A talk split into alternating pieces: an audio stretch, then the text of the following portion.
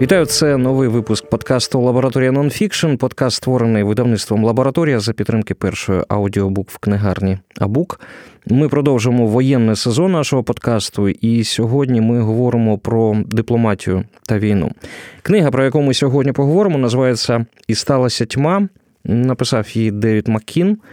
Це колишній посол Сполучених Штатів Америки в Люксембурзі.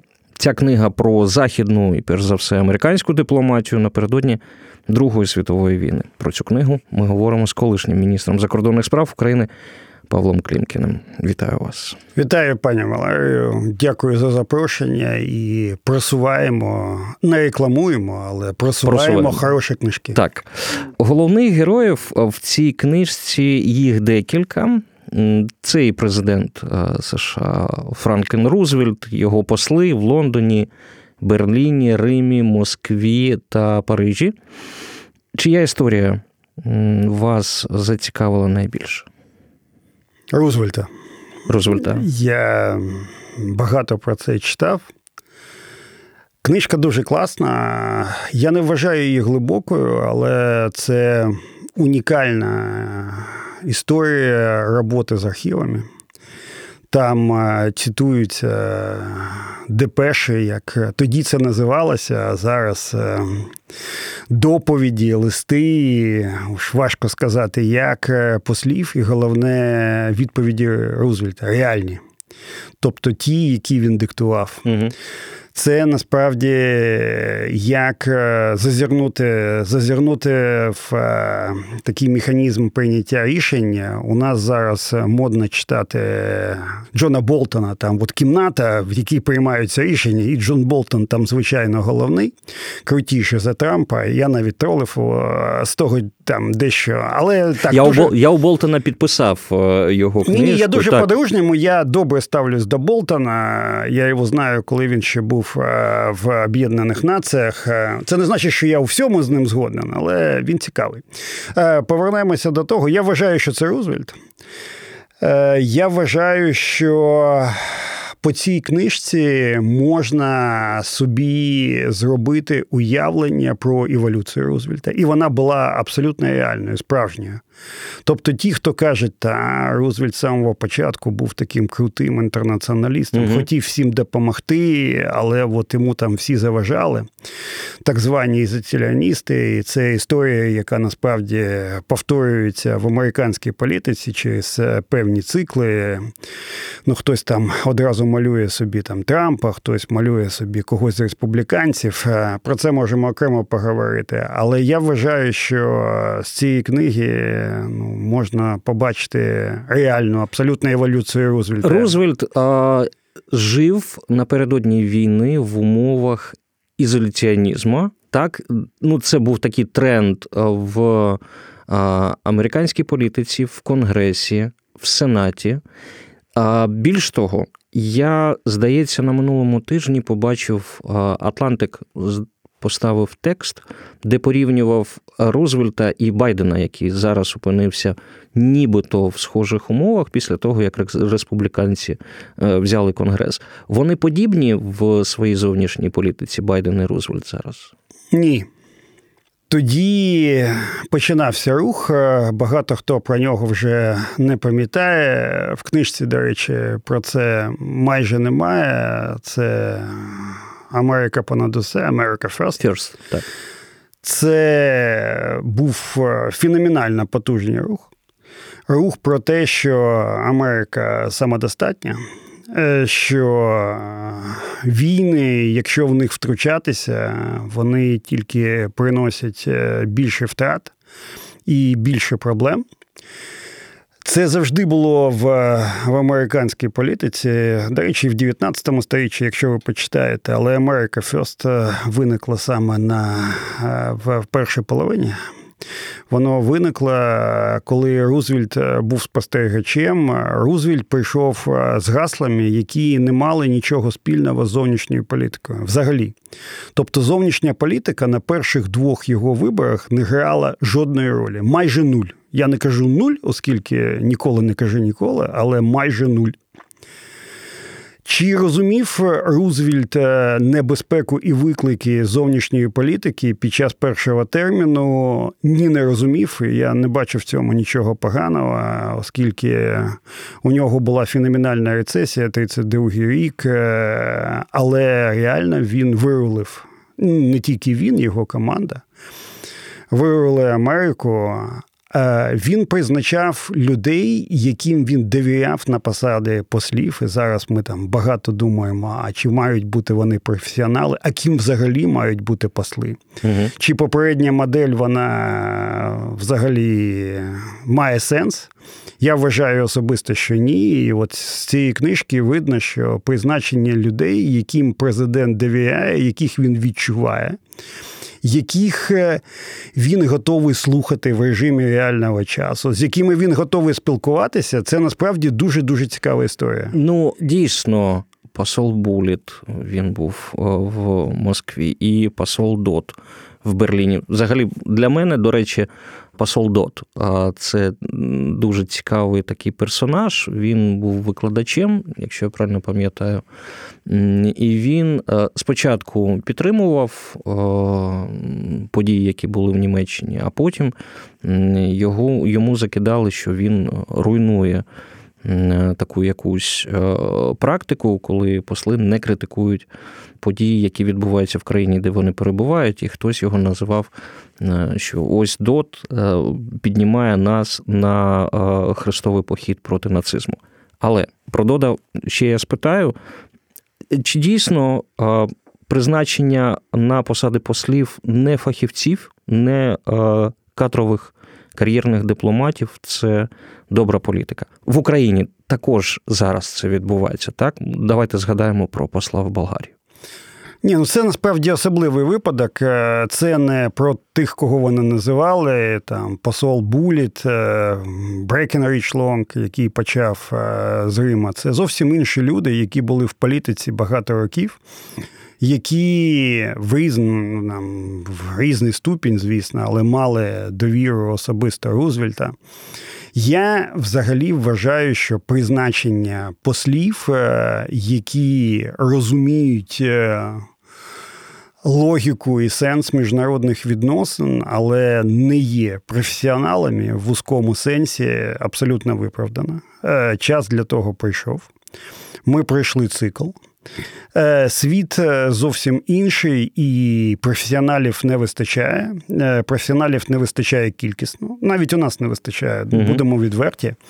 І іноді не вистачає професіоналів на деяких критичних посадах.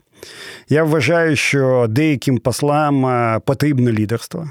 Потрібна креативність, потрібна ініціативність. От ви згадували Буліта. Ну, Вільям Буля це взагалі унікальна людина, яка бачила Леніна, коли йому там було ще 20 плюс, е, який бачив, е, що було на початку історії СРСР, потім займався чим тільки не займався, потім е, знову потрапив в Москву.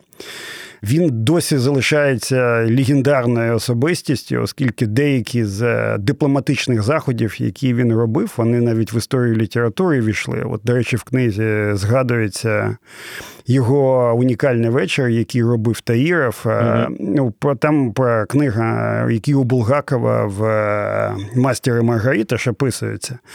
І ще багато речей. Тобто, ну так, вечірка у Воланда це те, що було у Булі. Так, я з вами не зовсім згоден з оцінкою Дода, і я зараз скажу чому. От е, Буліт приїхав до Москви зі щирим бажанням якимось чином побудувати відносини з е, Радянським Союзом і поїхав е, з пофігістським настроєм і з розумінням, що зі Сталіним нічого не побудуєш.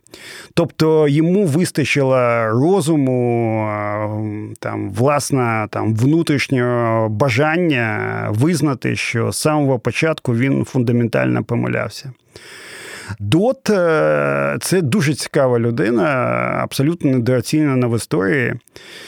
Це біла ворона серед призначень Рузвельта. Це професор Чикагського університету, який приїхав е, і намагався примусити себе спілкуватися з угу. нацистськими керівниками. Е, Нічого у нього не вийшло. Він якось замкнувся в своїй бульбашці і припинив бути послом як таким. Приїхав і дуже багато говорив про небезпеку, фундаментальну небезпеку е, нацистської ідеології, не тільки нацистської Німеччини, але нацистської ідеології. Я вважаю, що він зрозумів це одним з перших. Угу. Є дуже багато документів. До речі, в книзі про це не говориться, і це дуже шкода, оскільки є історія родини Дода. Його дочка Марта вона була відома в Берліні. У неї було дуже багато відносин з різними людьми від е, антинацистського руху до першого керівника гестапо. Вона потім працювала на радянську розвідку, е, значить, зникала з е, Сполучених Штатів через Мексику, померла в Празі. Я вважаю, що її історія от 100% тяне на класний голівудський фільм.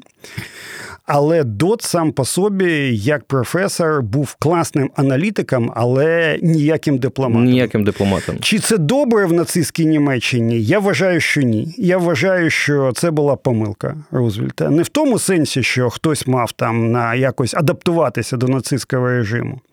Я вважаю, що це мав бути хтось, хто не так, як університетський професор, доніс це до штатів, а як політик. Оскільки Вільям Буліт, про якого ви згадували, це фактично був в якомусь сенсі політик. Це була людина, яка належала до американської еліти.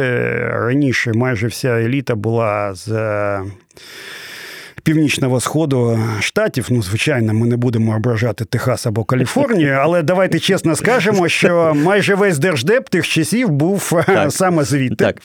Е, до до речі, про Буліта. Я е, коли прочитав, там там є такий епізод, коли він зустрічається зі Сталіним, і Сталін його питає, чого ж чи є в Радянському Союзі такого, чого хотілося б послу Буліту. І він говорить резиденцію. Це дуже відома історія. Вона вона Спаса Хаус. Вона зараз існує. Та. Це Спаса Хаус. Це це дуже відома історія. Багато хто закидає буліту, що він е, був е, людиною без політичного бачення і людиною, якому було якій було потрібно побудувати там дипломатичні заходи, прийняття. Е, Сталін йому дав Спасахаус. Це також дуже дуже відома історія. Буліт був дуже суперечливою особистістю, дуже цікавою. Я вважаю його поведінка там в Парижі, коли нацистські війська захоплювали, вона там теж дуже дуже цікава. До цього можемо повернутися. Але те, що Буліт е, не був людиною, яка розуміла, як я не скажу тиснути, але як впливати на Радянський Союз. Я вважаю, що момент, як впливати на Радянський Союз, він у штатів був. Штати не хотіли і не могли піти цим шляхом. Не могли, я не впевнений, але не хотіли через ізолянізм, через небажання Рузвельту. Е, хоча ми ж е, прекрасно знаємо, голодомор, потім зерно, куди воно йшло. uh Всі ці історії, а у кого купувалося потім обладнання до, для так званої індустріалізації, в тому числі і в Штатах. І ми знаємо, що американські компанії на цьому чимало заробили. Тобто е, вся ця історія має сприйматися не з точки зору тільки спілкування Рузвельта зі своїми послами, але ми то її знаємо по-іншому. І я не вважаю, і сам Буліт не вважає, що у нього був е, будь-який серйозний вплив е, в Радянському Союзі. І я не впевнений, що він намагався цей вплив створити. Він намагався бути чесним е, спостерігачем, угу. це 100%. Він намагався бути чесним контактером, і він намагався бути. І це у нього, до речі, не вийшло чесним аналітиком. Але за це він насправді не вийшов, оскільки про Буліта я якраз угу. багато читав. Ну так, дивіться, період, про який йдеться в е, цій книжці, це декілька років перед війною. І давайте відверто скажемо. Ну, по-перше, чи всі оцінки того, що відбувалося в Німеччині в Радянському Союзі, вони були адекватними, якщо вже дивитись з позиції історії. А по-друге, чи могли дипломати та політики не допустити цієї війни? Могли. Е, це моя особиста точка зору. Так. Ми можемо багато дискутувати. Я вважаю, що проблема тоді була власна, як і зараз. І це фундаментальна проблема будь-яких е, демократичних інституцій, демократичних держав. Це фундаментальна відсутність лідерства. Можна по-різному ставитись до Черчилля, хтось його вважає суперрозумним, хтось його вважає не дуже розумним. Одне, в чому ми 100% не можемо відмовити Черчиллю, це бажання лідерства, це бажання завжди лідирувати, це бажання брати щось на себе. Операції, бажання бути в Дюнкерку, значить, я разом. Я Перша світова, значить, я там. Тобто, от у нього це було. І е, Борис Джонсон, у якого Черчилль, це я б не скажу ідеал. Якщо ви у нього запитаєте, він точно з'їде з цього. Але один з таких рольових моделей, як тепер модно казати. Тому 100% от лідерство це те, чого фундаментально не вистачає демократичному світові. І без того, щоб воно повернулось, насправді ем, у нас е, будуть дуже дуже великі проблеми з е, але існуванням ми демократичної але ми моделі. За, ми зараз говоримо про людей, яких зараз вважають лідерами: Рузвельт, Черчилль. А, Ну, Якщо ми про демократію говоримо, то Сталін дійсно сюди не підпадає. Але а, все ж таки було тоді лідерство. Ні? 100%. Черчилль став лідером. У нього е, були непрості проблеми в британській політиці, багато хто його списав. І те, що він е, вистрибнув знову таки на пік політики, я вважаю, створило фундаментальний вплив на всю Другу світову колись там казали роль особистості в історії, там навіть марксистський підхід, mm-hmm. але тим не менше роль особистості Черчилля і роль особистості Рузвельта, оскільки він був готовий бути лідером у внутрішній політиці і був свідомо не готовий. І якщо ви читаєте книгу, ви бачите, що він відповідав на послах. Він свідомо не хотів е, лідерства в зовнішній політиці, але в якийсь момент е, він просто зрозумів. Без лідерства в Штати йдуть до фундаментальної катастрофи. Він зрозумів це до Перл-Харбора, оскільки є дискусія історична. Рузвельт зрозумів це до чи після. Він зрозумів це до. І з книжки там угу. це теж ви можете я, зрозуміти. Я ще раз повернусь до посла Дода. Нагадаю, він був послом Сполучених Штатів у Німеччині. Ми поговорили одну цитату хочу навести з його, як то кажуть cable, так? Е, послань, повідомлень. повідомлень, які він е, відправляв е, Рузвельту. Так ось Дот, хоча і не схвалював ставлення Німеччини до євреїв, він говорить: от цитую: дайте людям, мається на увазі. Німцям випроводити свою власну програму дій. М'яко кажучи, це не далекоглядність, так? не помітити початок Голокосту, але Питання в наступному: як дипломатам вдається розуміти, що відбувається в країні, де вони працюють, як їх думки впливають на формування політик і ставлення до країни у лідерів цих країн? Я думаю, що в Штатах тривалий час е, існувала лінія на обмеженні імміграції. Це після великих хвиль імміграції кінця 19-го, початку 20-го століття. І потім разом з ілюціонізмом е, прийшла ментальність, е, а давайте від всіх е, відмежуємось. Другий момент е, пов'язаний з дуже вкоріненим е, в Штатах для багатьох антисемітізмом.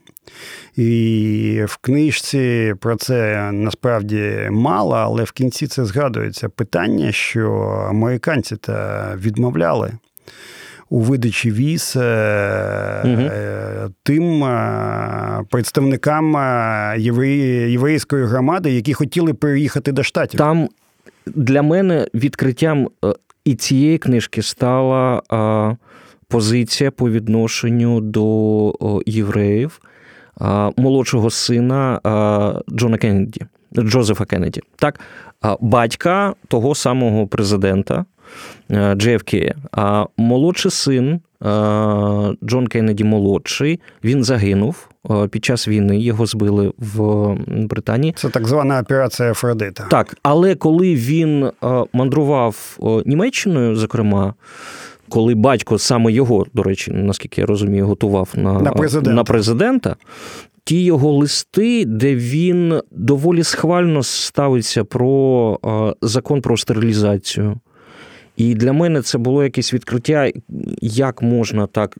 Той рівень антисемітизму, який був, дійсно, це це було щось шалене. І ось на на цьому фоні на цьому фоні надходять якісь посилання з Німеччини, зокрема, як вони е, у лідерів країн в них вже якесь своє стале відношення до країн, де перебувають їх посли? Чи це посли формують це ставлення і вони якимось чином впливають на прийняття рішень? Зараз практично впливають е, дуже обмежено.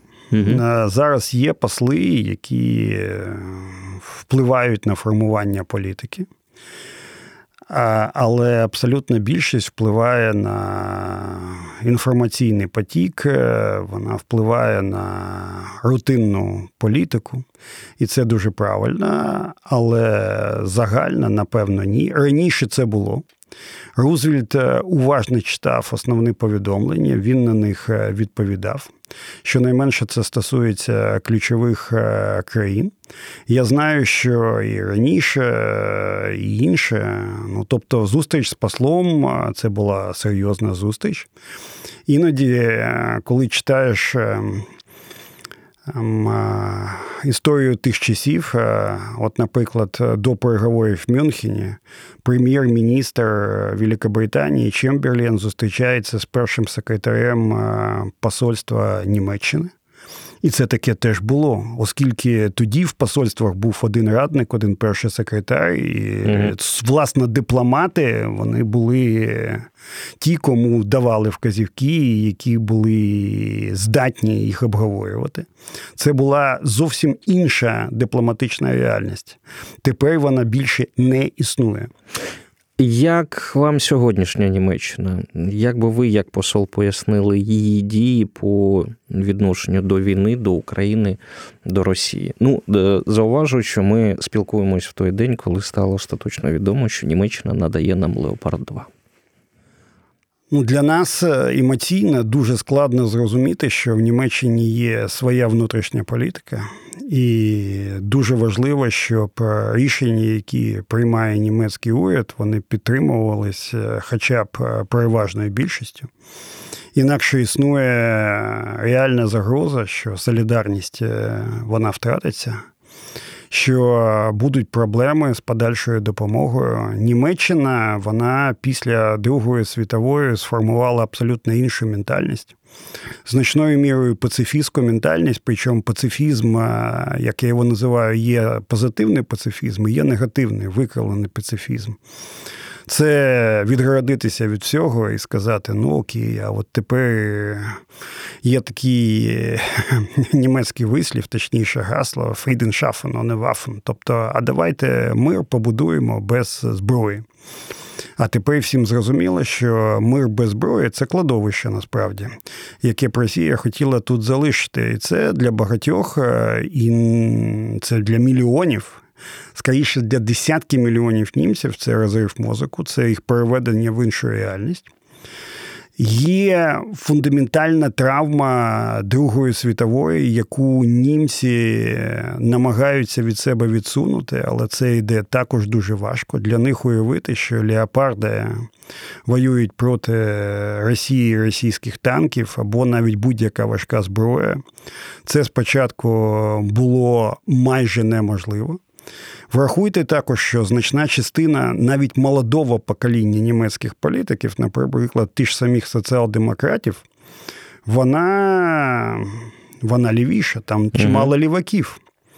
З якими ми дуже-дуже багато говорили, і з кожним, і насправді пояснити їм, що лівацтво е, має бути теж правильним, позитивним а не негативним. А давайте нічого не робити, а давайте все ж таки думати про про спочатку ж, пам'ятаєте, починалося з шоломів.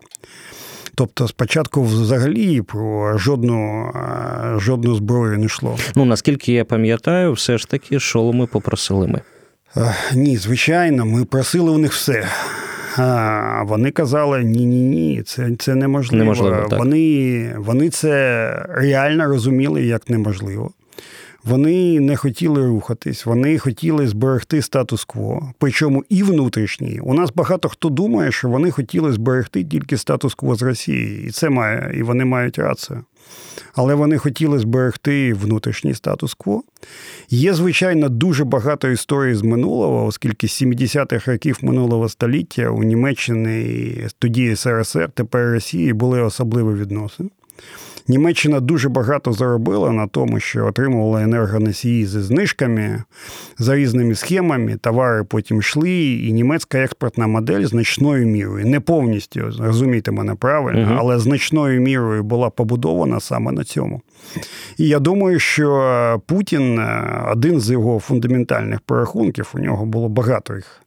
В цій війні це він не міг зрозуміти, що Німеччина насправді змінить фундаментально свій курс. І для мене рішення щодо танків це рішення, що внутрішнього статус-кво більше немає. Не тільки зовнішнього, оскільки зовнішнє це вже проїхали. А от внутрішнього статус-кво більше немає. Вони прийняли для себе можливість ведення війни. Вони прийняли для себе дещо інше. Вони зрозуміли, що з Росією потрібно розмовляти з позиції сили. Вони й досі за те, щоб з Росією розмовляти. Але вони розуміють, що говорити на умовах Путіна і нічого не робити це насправді справа вже кепська. Угу. В книзі з'являється час від часу. Це не головний персонаж, це посол Ерл. Він посол був з США в Австрії. І ось що він писав Рузвельту. Гітлер параноїк із даром красномовства. Він пробуджує приховану расову антипатію німців до євреїв. А зробити це просто, бо у євреїв є хоч щось, а німці тотально зубожили. Вам цей опис не нагадує сьогоднішнього Путіна та ставлення росіян до українців? Я думаю, що це насправді складно порівняти. Але що на сьогодні становить основу російської ідеології або ідеології російського режиму. Якщо у них є ідеологія, оскільки багато філософів і політиків е, сперечаються, чи це є справжня ідеологія, чи це є там те, що у них називаються скрепи, але називаємо скрепи саме ідеологія. Якщо ви поміняєте слова, які говорили Гітлер, Геббельс і багато інших, то це насправді дуже-дуже схоже на те, що зараз виголошують з Москви. Тобто захист російськомовних, ну просто захист. Угу. Неважливо, що з ними відбувається, але захист. Е, це частина цих скреп. Е, захоплення території будь-якими шляхами. Е, це частина цих скреп з чого починалася реально судецькі німці, Чехословаччина. Ми ж це все дуже-дуже добре пам'ятаємо. Потім війна, потім е, підведення сил, потім якийсь компроміс, а потім реальна атака. Насправді, в тому, що робить Путін. Можна знайти багато непрямих аналогій тому, що робив нацистський режим. І, власне, взагалі, установка, яка в Москві, коли там карають за те, що кажуть, що насправді та Другу світову розпочали і нацистські, і радянські, радянські режими. Так. І, врешті-решт, ну навіть з точки зору послідовності подій, ну смішно. Е, казати, що це не так, оскільки пак Молотова і Бінтропа, і потім за тиждень реально початок е, Другої е, Другої світової. Але реально дуже-дуже багато, хоча і не прямих, але тим не менше аналогій. Як вам здається, Путін, коли думав цю війну, він підсвідомо брав ці штампи, які були в нацистській Німеччині, чи це був розрахунок і просто калькірування тих методів, які були у нацистів? Ні, це не було звичайне калькування або мавпування. Він е, має своє дуже специфічне розуміння місії, своєї особистої Росії. Він е, вірить е, в якесь е, міфічне слов'янське братерство. Він прекрасно розуміє, що сьогоднішня Росія, якщо ви подивитесь на демографічну мапу, ну поки що відсунемо в сторону економіку, це країна, яка з точки зору внутрішнього балансу йде в нікуди. Ну, подивіться, у них зараз, ну, от станом на те, що я останнє маю, коефіцієнт народжуваності 1,44. Але тим не менше, вся центральна Росія це 6, 7, 8 народжуваних на тисячу. Тобто це тотальний занепад. Порівняно з тим, що відбувається на Кавказі, там Волга, те, що відбувається там Тува, я уж не знаю, Якутія. Угу. Це фундаментальна зміна, внутрішня демографічна мапа. І Путін дуже хоче, оскільки він думає, що він утверджує це слав'янське братерство, а він всіх слав'ян записує, звичайно, в те, що він називає російський народ. Е, він він прекрасно розуміє, що в якийсь момент почнуться вибухи. Вони можуть бути там окремими, можуть бути послідовність, може бути один великий вибух. Е, він же ж, е, як будь-яка людина з ментальністю КДБ, він, він аналітик, який розуміє, що відбувається всередині. І він розуміє, що ця реальність на перспективу існувати не може. Тому він і хотів відбудувати певну реінкарнацію Радянського Союзу, інкорпорувати нас, інкорпорувати Білорусь. Знову таки створити домінування слов'янське і таким чином е, тримати стабільність своєї імперії. Ну, подивіться, це одразу, як йому здавалося, він вбиває декількох зайців, і навіть не два. Перше, він забезпечує внутрішню стабільність імперії. Друге, він її розширяє і всім показує, от я який крутий, це моя місія. Він любить себе там порівнювати з Петром І, чи ж не знаю. Uh-huh. З Петром І чомусь він йому дуже-дуже подобається. Ну, захоплював території. Там. Ну так, там е, рефлексія стосовно Азову є деяка. Е, звичайно, але це більше. І третій момент е, такий варіант одночасно робить його геополітичним гравцем який, хоч і не рівним Штатам і Китаю, але майже. Е, тобто він мінімум трьох зайців вбивав. І я думаю, що на це був його розрахунок. І його розрахунок також був: е, ну а якщо не зараз, то потім демографія погіршується, економіка відносно погіршується. І ще ще багато речей. Е, тому він вибрав цей момент. Можливо, там є якісь особисті моменти пов'язані там з його здоров'ям чи але я вважаю, що він серйозно думав, що він вбиває цих трьох умовних зайців і таким чином робить свою імперію сталою на перспективу. Угу. І у всьому цьому він фундаментально.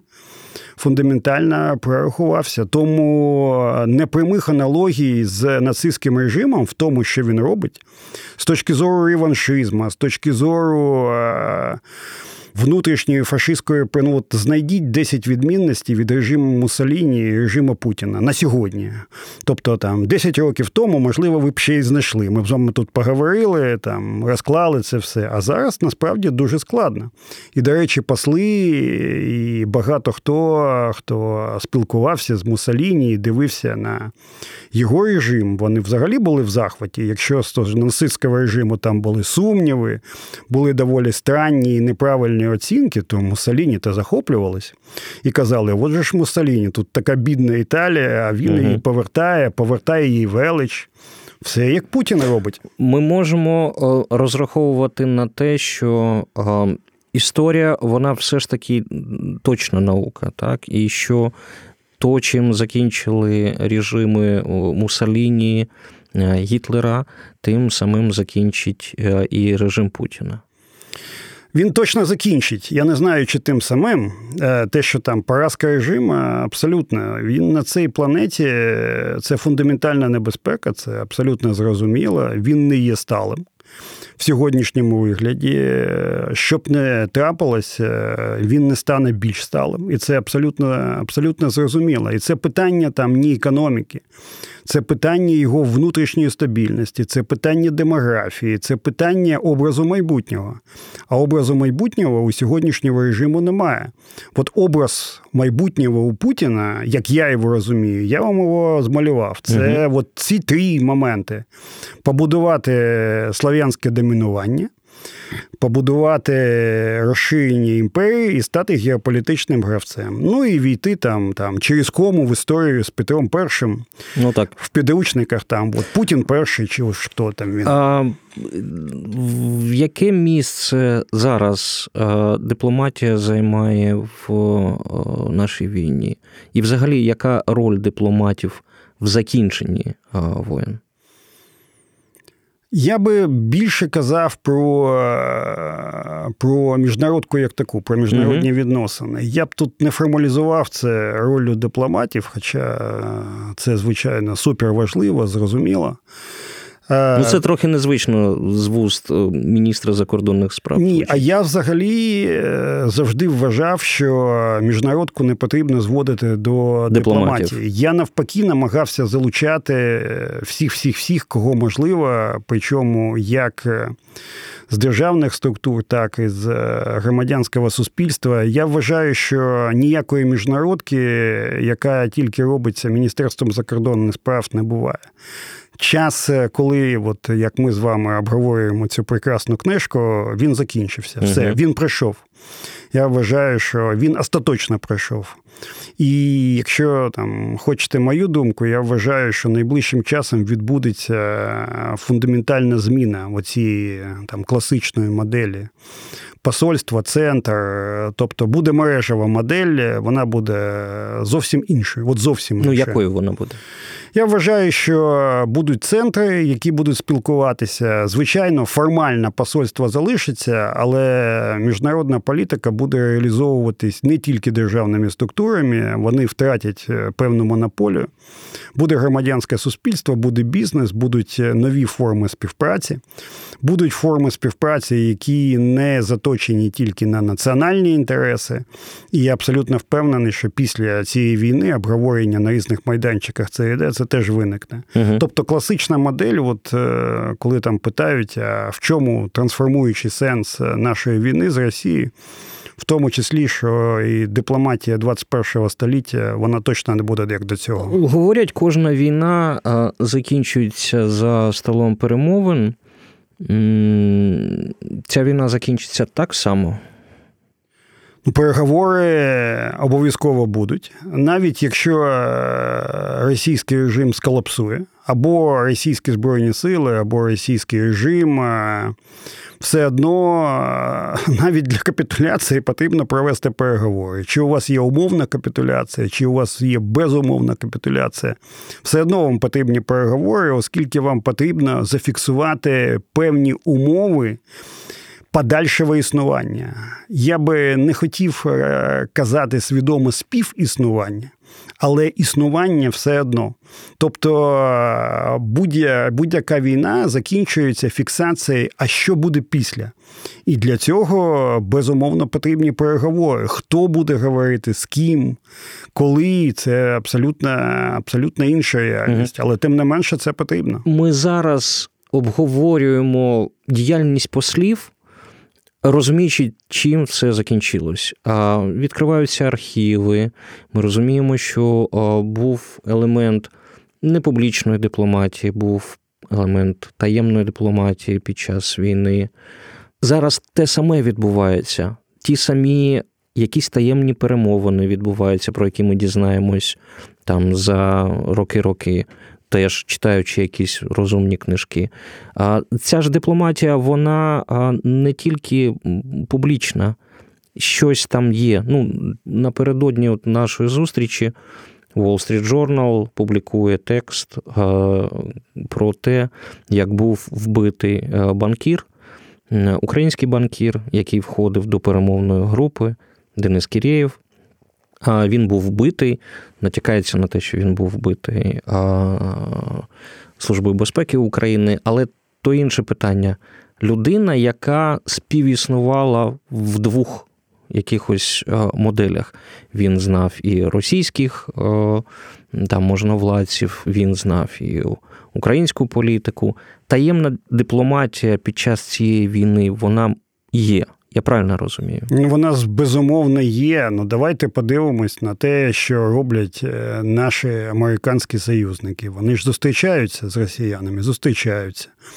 Деякі з цих зустрічей вони свідомо чи несвідомо стають публічними, коли, наприклад, Білл Бернс, як керівник ЦРУ, зустрічається з російськими представниками. Є безумовно інше. Тобто є багато каналів, які не є формальними взагалі, коли вони здійснюються через якихось представників бізнесу чи політики. І в цьому насправді немає нічого поганого.